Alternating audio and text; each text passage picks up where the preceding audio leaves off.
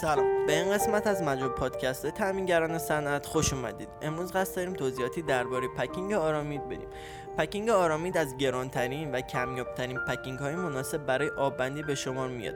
بسیاری از افراد هنوز این نخ آببندی رو با نام قدیم کولار می‌شناسند. پکینگ آببندی کولار از الیاف آرامید بافته شده و برای روانکاری و انعطاف هرچه بیشتر این پکینگ الیاف آرامید به روغن سیلیکون و یا کامپاند تلفن آغشته میشه.